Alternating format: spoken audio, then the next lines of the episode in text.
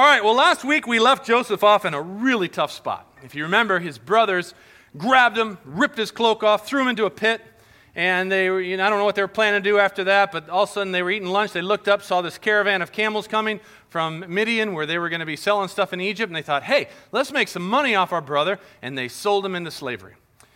So Joseph was on his way, walking all the way to Egypt all by himself, being ripped away from the land that he was comfortable with, the land he loved, being ripped away from his family. I mean, it was, it was an absolutely horrific time for Joseph. His heart must have been breaking. But as we talked about last week, while the enemy might have tried to use this in Joseph's life to destroy him and to tear him apart, we know that God can and he will use these things for good. And that's such a powerful promise that every single one of us need to learn too. I don't care how evil or how messed up or how difficult of a life you've experienced, God can use that messed up stuff and use it for good in your life. And we're going to see that God's going to do that in Joseph's life. All right, I got a lot, of co- lot to cover today, so I'm not going to be reading a lot. I'm going to be telling the story. We'll talk about a few passages. But uh, rather than go to Joseph, I want to back up and wrap up the story with Joseph's brother because there's a backstory that needs to be told there. When Joseph got sold off, what did his brothers still have? Do you remember? Yeah, they had his cloak, okay? His coat of many colors. And so they realized they're going to have to tell dad a story. And so what they did is they took a goat, they killed the goat, dumped all this blood all over the coat, and they took it back to his dad Jacob and they said, Hey, dad, we found this coat laying out in the middle of the desert, and uh, we just want you to kind of look at it and tell us do you think it belongs to Joseph or not? What do you think? And when Jacob saw the coat filled with blood, he just began to weep and weep and weep because he knew that his son had somehow been killed by a wild beast of some sort, and he just cried. And people tried to comfort him and let him know, oh, we're so sorry. And he, he refused to be comforted. He says, I'm going to take this grief to my grave. And you know what? He was probably blaming himself. He's the one who sent Joseph alone to go talk to his brothers, and he's probably thinking, man, it's my fault. I should have sent someone to go with him. You know, and he was just beating himself up, and he thinks that his son Joseph is dead. So that wraps up that part of the story. Let's pick up Joseph. Joseph is on his way to Egypt in this, you know, with all these slave traders and whatnot. Shows up at Egypt, and he gets sold as a slave to a guy by the name of Potiphar. It's kind of a weird name, but Potiphar, it says in Scripture that he was the captain of the guard. Now, that word captain in the Hebrew is an interesting word. It means chief. And that word guard in the Hebrew is also an interesting word. And it's actually translated in different Bibles as a different thing. Some Bibles will say that he was the chief executioner, some say that he was the captain of the slaughtermen. And, and, essentially, what Bible scholars are thinking is that he was the guy who took care of all the king's prisoners. And so, when one of the prisoners needed to be put to death, guess whose job it was? The chief executioner. And they think that was Potiphar. So, kids, I want you to imagine this. Imagine that your master, some guy buys you, you're his slave, and he's the chief executioner. He's the one who chops people's head off when they're bad. Imagine working for that guy. Talk about walking on eggshells. I mean, if you're going to mow his lawn, it better be perfect. Because if he's mad, what's he going to do? Don't like the way you mowed the lawn? Chop your head off. I don't like the way my supper tastes. Chop your head off. You didn't dust here. Chop your head off. I mean, that's what it'd been like. So it would have been terrifying for poor Joseph to get into that. So imagine being sold into slavery, brought to a brand new land, a brand new language group, a brand new culture, and no longer are you the favorite child. You're a slave who probably happens to be at the bottom of the totem pole. You're a nobody. So, talk about a brand new life for Joseph. If there was ever a time where Joseph might have felt alone, it would have been at this moment in his life because this is brand new territory for Joseph. He had to have been so much out of his comfort zone, it wasn't even funny. But I tell you, when you read the story of Joseph, there's a little phrase that's mentioned several times, often in his story. And it's a very special phrase. And let me tell you, it's a phrase that makes all the difference in the world in Joseph's life. And I want, I want to read this to you. Genesis chapter 39, verse 2, it says, The Lord was with Joseph, so that he prospered, and he lived in the house of his Egyptian master. Now, notice what it says there. It says, The Lord was what? With Joseph. He was with him. And like I said last week, Joseph may have lost everything. He had everything ripped away from him. Yet there was one thing that would not and could not be taken away from him, and that was the Lord. The Lord was with him. And I'll tell you, that made all the difference in Joseph's life. Guys, we need to learn from that. I don't care what situation you're in, I don't care where you are on this earth. If you are a child of God, your heavenly Father will not leave you nor forsake you. And that's a promise you can cling to. Amen? It's the truth. You know, I, I heard a story, just to prove this point. I heard a story of a guy who was a teacher at Bible school in Waukesha, and it was in the 70s, and he was a World War II vet. And he, during, while fighting the war, he got captured by the Japanese and he was taken into a prison camp there. And the conditions were terrible. I mean, they had no food, they were starving, they were uh, just like skeletons, and just conditions were terrible. And he was a follower of Jesus Christ, and he was praying and asking God to provide for his men, the men that were with him. And would you know it? Not just once, but several times, a raven would come flying into the camp and drop off pieces of meat for them to eat because they had no food. Now, the thing that he mentions in that is that what he loves so much is here he's in the middle of a Japanese camp, war camp, and the Lord was with them. There is no place you can go on this earth to get away from God's presence. He is with you all the time. Amen? Amen? It's a powerful truth that we need to keep in mind. But I have to say something. It's a promise, but something about God's promises is that you need to believe them and you need to live them out. Because you can either believe God's promises and live them out, which proves your faith, or you can choose to doubt them and live out your doubt, which will prove your lack of faith. But you have that choice, and each choice is going to result in a different consequence, a different outcome. But let me tell you, Joseph, when it came to him, he clung to the promise that God was with him, and that no matter where he was, God was never going to leave him. And he lived out that unseen reality in, the, in his life. And this reality was a huge deal because he's in Egypt. They worship all sorts of different foreign gods. They don't recognize Joseph's God. But Joseph, he was all alone living with the presence of God. And like we said last week, God, we don't know that God is all we need until God is all we have. Exactly. So even though Joseph was probably at the bottom of the totem pole as far as slaves, because he was just purchased, God caused him to prosper. Everything that Joseph would do, God brought favor to it. And you know, Potiphar took notice. And I want you to notice something in that last verse I read. Where did Joseph live? In the master's house. Isn't that crazy? Where do slaves usually live? In the backyard, in the slaves' quarters, in these dumpy little homes on the property. They, they never live in the master's home, and yet God saw to it that Joseph was going to live in the master's house, in the Egyptian's house. And I think that's cool how God worked that out. Now, I want you to see something here. It says this His master recognized that God was with him, saw that God was working for good in everything he did, and he became very fond of Joseph and made him his personal aide. He put him in charge of all of his personal affairs, turning how much over to him? Everything. I mean, God was pouring out huge favor upon Joseph. Everything Joseph was touching was turning into gold. I mean, it was amazing. And the master realized this that, that God was with one of his slaves, and being a smart leader, he simply said, Okay, Joseph, listen, I can see that the Lord is with you, and he's bring, bringing favor in all that you do, so I'm going to give you the reins to everything. And suddenly Joseph finds himself in charge of all of Potiphar's household, in charge of everything. And something I want to point out here, check out this next verse. From that moment on, God blessed the home of the Egyptian, all because of Joseph. I mean, the blessing of God spread over everything he owned at home, in the fields, and all Potiphar had to concern himself was eating three meals a day. All Potiphar had to worry about was what he was going to eat that day.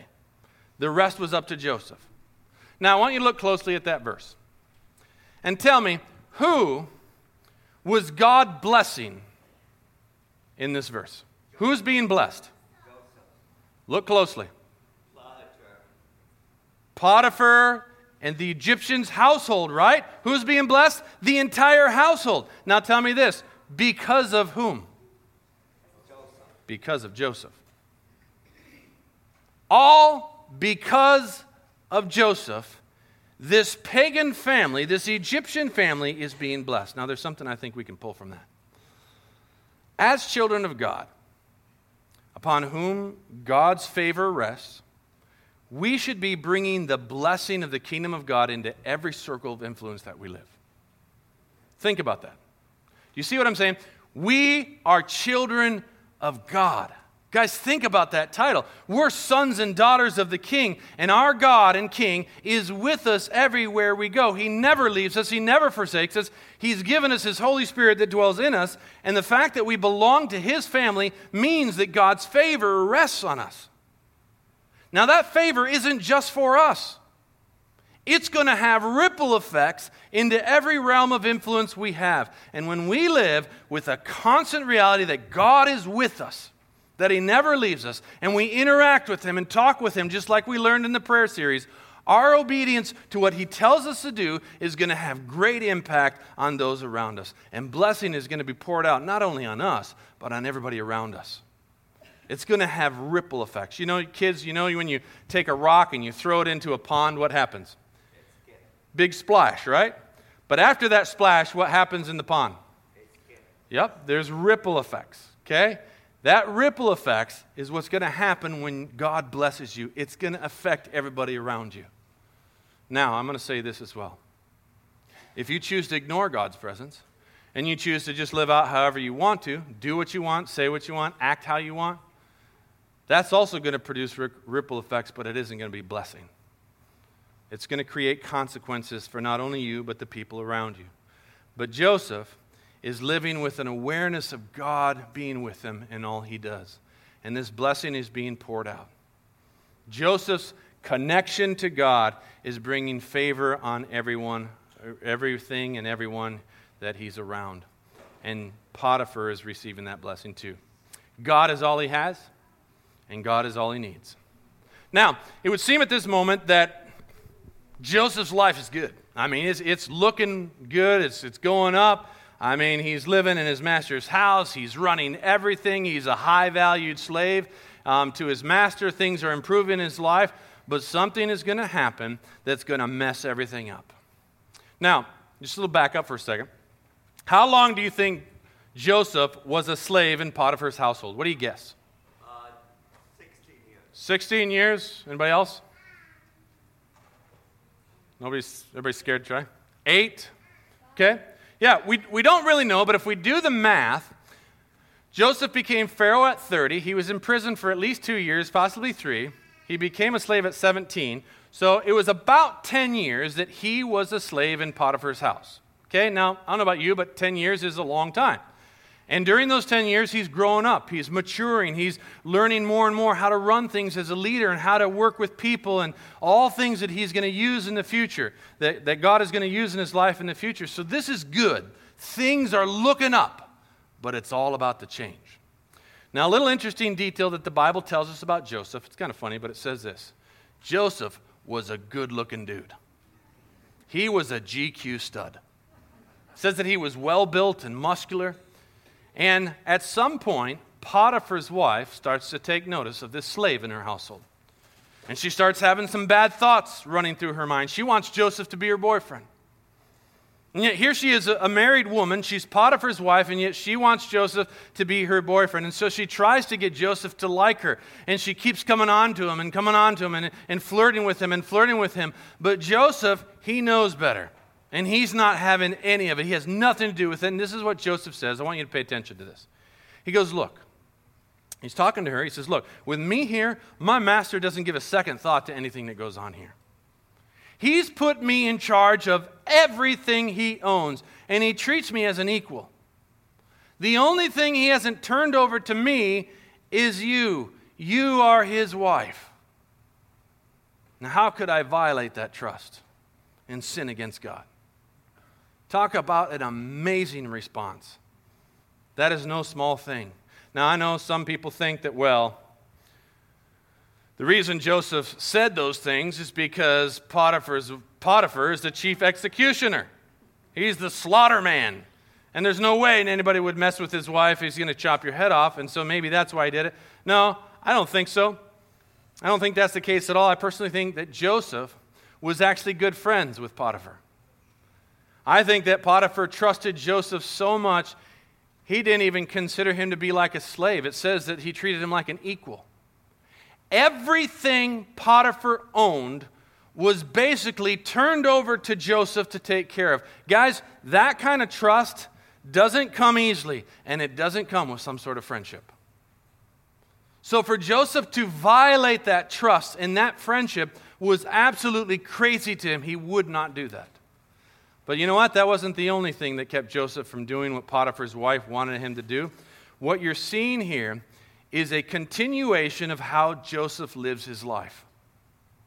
He lives it with an awareness of God's presence with him at all times. Yeah, God is invisible. He could not see him, but he was there with him.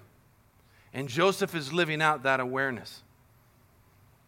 So, yeah, it would violate Potiphar's trust, but ultimately he'd be sinning against God. And Joseph wanted nothing to do with that. And you know, there's something I think we can learn from that. I was thinking about this this week. But listen to this truth. I think that if we learn to acknowledge God's presence with us at all times, we wouldn't sin. Or at least we wouldn't sin as much as we do. Here, here's an analogy. Those of you kids who play video games, just pretend that you have an Xbox, okay? And your mom and dad, they get ticked off at you and they say, You can't play Xbox for this entire week, okay? It's off limits. No, no. Okay? Now, the Xbox is set up in the living room. Okay? And mom and dad are home all day long. It's a Wednesday. You haven't played video games for four days. You're like, oh, my land, I got to play video games. I missed this thing. And so your mom and dad are just keep walking through the living room and you want to play, but they're there. Now, what keeps you from playing video games with your mom and dad there? They're watching you. They see you. There's no way you're going to pick up that little controller. But let's say that mom and dad decide to go shopping for six or eight hours and they get in the car, they drive off, and you're all alone in the living room. And the Xbox is going, Play me, play me, play me. What are you tempted to do? Play the Xbox, right? Now, why would you even think of doing that? Because why? Because mom and dad aren't home and nobody sees me. That's what you'd be tempted to do. Well, guess what, guys? God is with us all the time. He never leaves us. So, you know what that means? That means if we're choosing to sin against Him, we're doing it right in front of His face. Think of how horrible that is. It's a little bit, you parents, remember when your kids were little and you're teaching them not to touch things? Remember that? You're like, no, no, no, Billy, do not touch. This is a no no. Don't touch. What did your kids usually do? What are you going to do about it? You know, they'd kind of wag their little face at you. And it was like they'd defy you right to your face. Well, guys, we do the same to God. The problem is we don't pay attention to the fact that God is with us. We just don't think that. We, we just pay attention to the physical world and we think we're all alone. No one can see us. We think we're getting away with it, and that is not true. God is with us. But if we learned to always practice His presence, we just wouldn't do what we so often do. We'd walk in obedience so much more, just like Joseph is doing right now. Well, the Bible tells us that Potiphar's wife just keeps pestering and pestering him. And, and eventually, one day, Joseph is walking in the house to get about his duties, and nobody else is around. All the slaves are gone. And Potiphar's wife, he walks by her bedroom. She grabs his cloak and tries to pull him into his bedroom. And when she grabs him, um, you know, he tries to get away. Now tell me, kids, if you're wearing a jacket and somebody grabs hold of your jacket and you're trying to get away, what would you do? Yeah, let him pull the jacket off and you run. Smart. That's what Joseph does. He like leaves his cloak and he books it out of the house. It's really smart. He got away from the whole situation. Well, that seems all fine and dandy. But guess what Potiphar's wife does? Let me show you.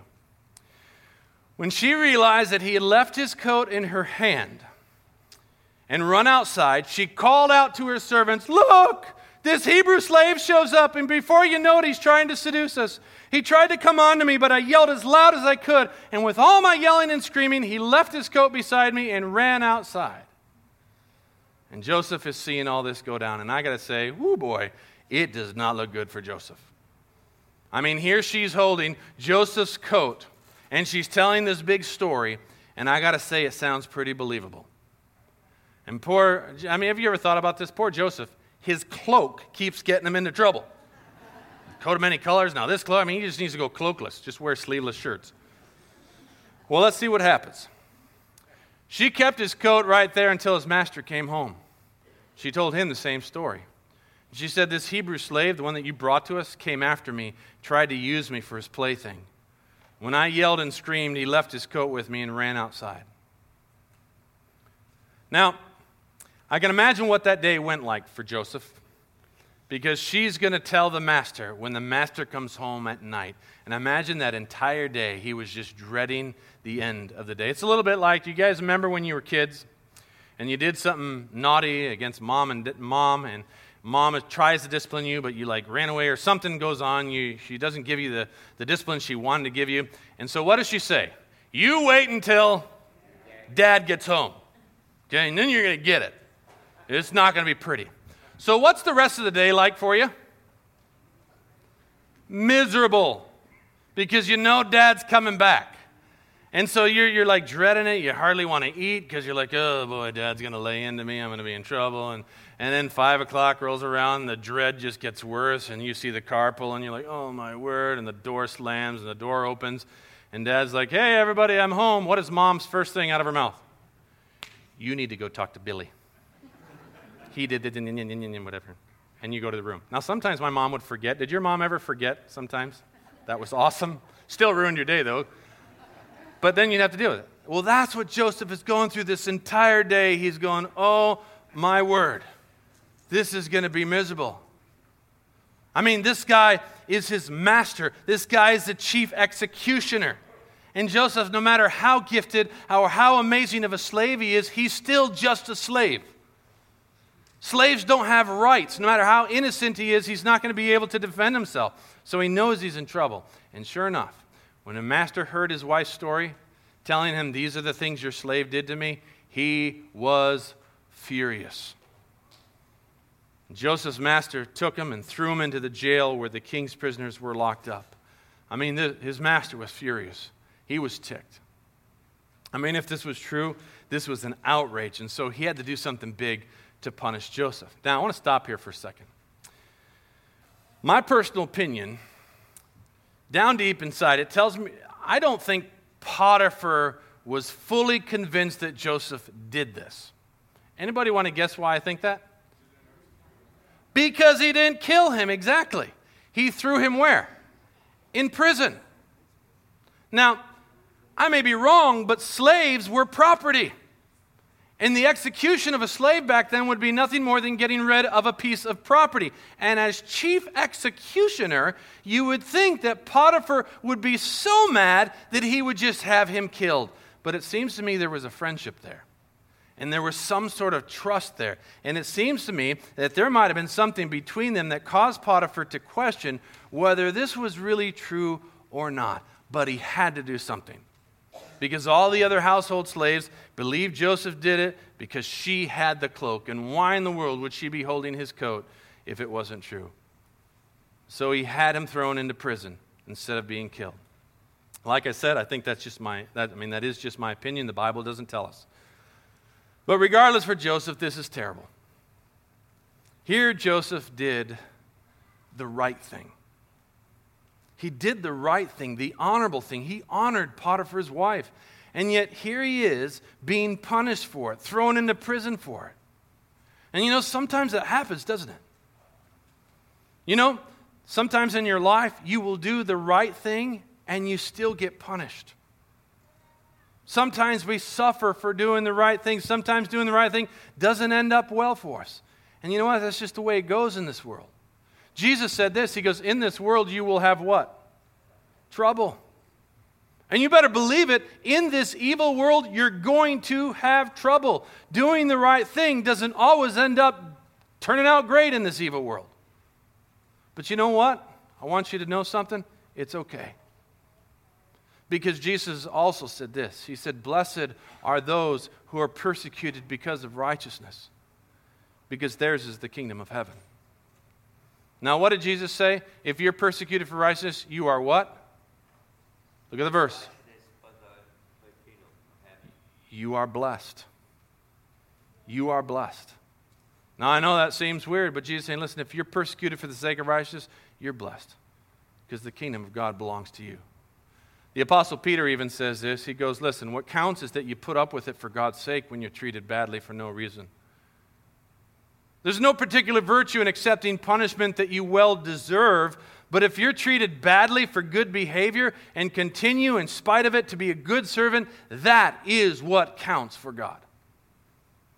Listen, when you suffer because it's your fault, you deserve it. There's no value in that. But when you suffer for doing the right thing, there's great honor in the eyes of God. Suffering for the sake of righteousness is an honorable thing in the eyes of God. And you know what? There may be some here today who you're experiencing exactly that. You did the right thing at your job, and now you're paying consequences for it. You stood up when somebody was being bullied, and now you're being paying the consequences. Whatever it might be, I want you to know it's okay. If you suffer for the sake of righteousness, you're blessed.